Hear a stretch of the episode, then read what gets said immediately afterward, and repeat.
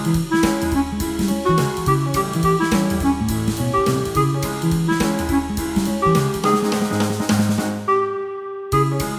pri počúvaní knižných typov hostí klubu Knihomilov. Aj počas leta ponúkame tipy na čítanie, respektíve ponúknú vám ich ľudia, ktorí sú knihami obklopení 365 dní v roku, tak v práci ako aj doma. Keby z toho množstva mali odporučiť 5 titulov na leto, ktoré by to boli?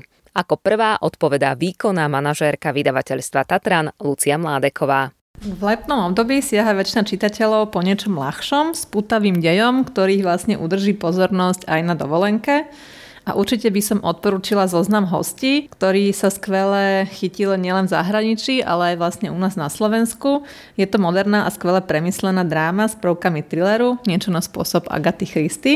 A keď už sme pri týchto napínavých e, knihách, tak e, rozhodne odporúčam Auris od Sebastiana Ficeka. Je to psychotriller premyslený tak brilantne, že ho neodložíte, kým sa nedostanete na poslednú stranu. A spomeniem ešte aj pripravenú knihu, ktorá vychádza začiatkom augusta Zradný príliv. E, je to atmosférická mysteriózna dráma z prostredia Tasmanie, ideálna kniha na leto.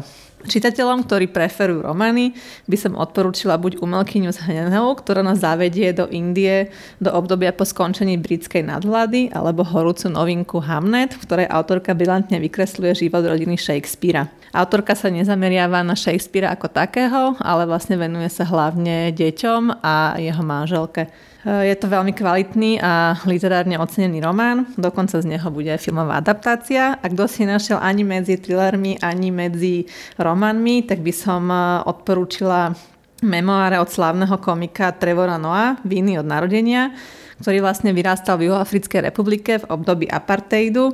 Táto kniha je plná vtipných historiek, ale ponúka aj veľa momentov k zamysleniu. No a ak dávate prednosť k audioknihám, tak spomínaný Auris aj víny od narodenia sú už dostupné aj v tomto formáte. Knižné typy na leto ponúkla Lucia Mládeková z vydavateľstva Tatran.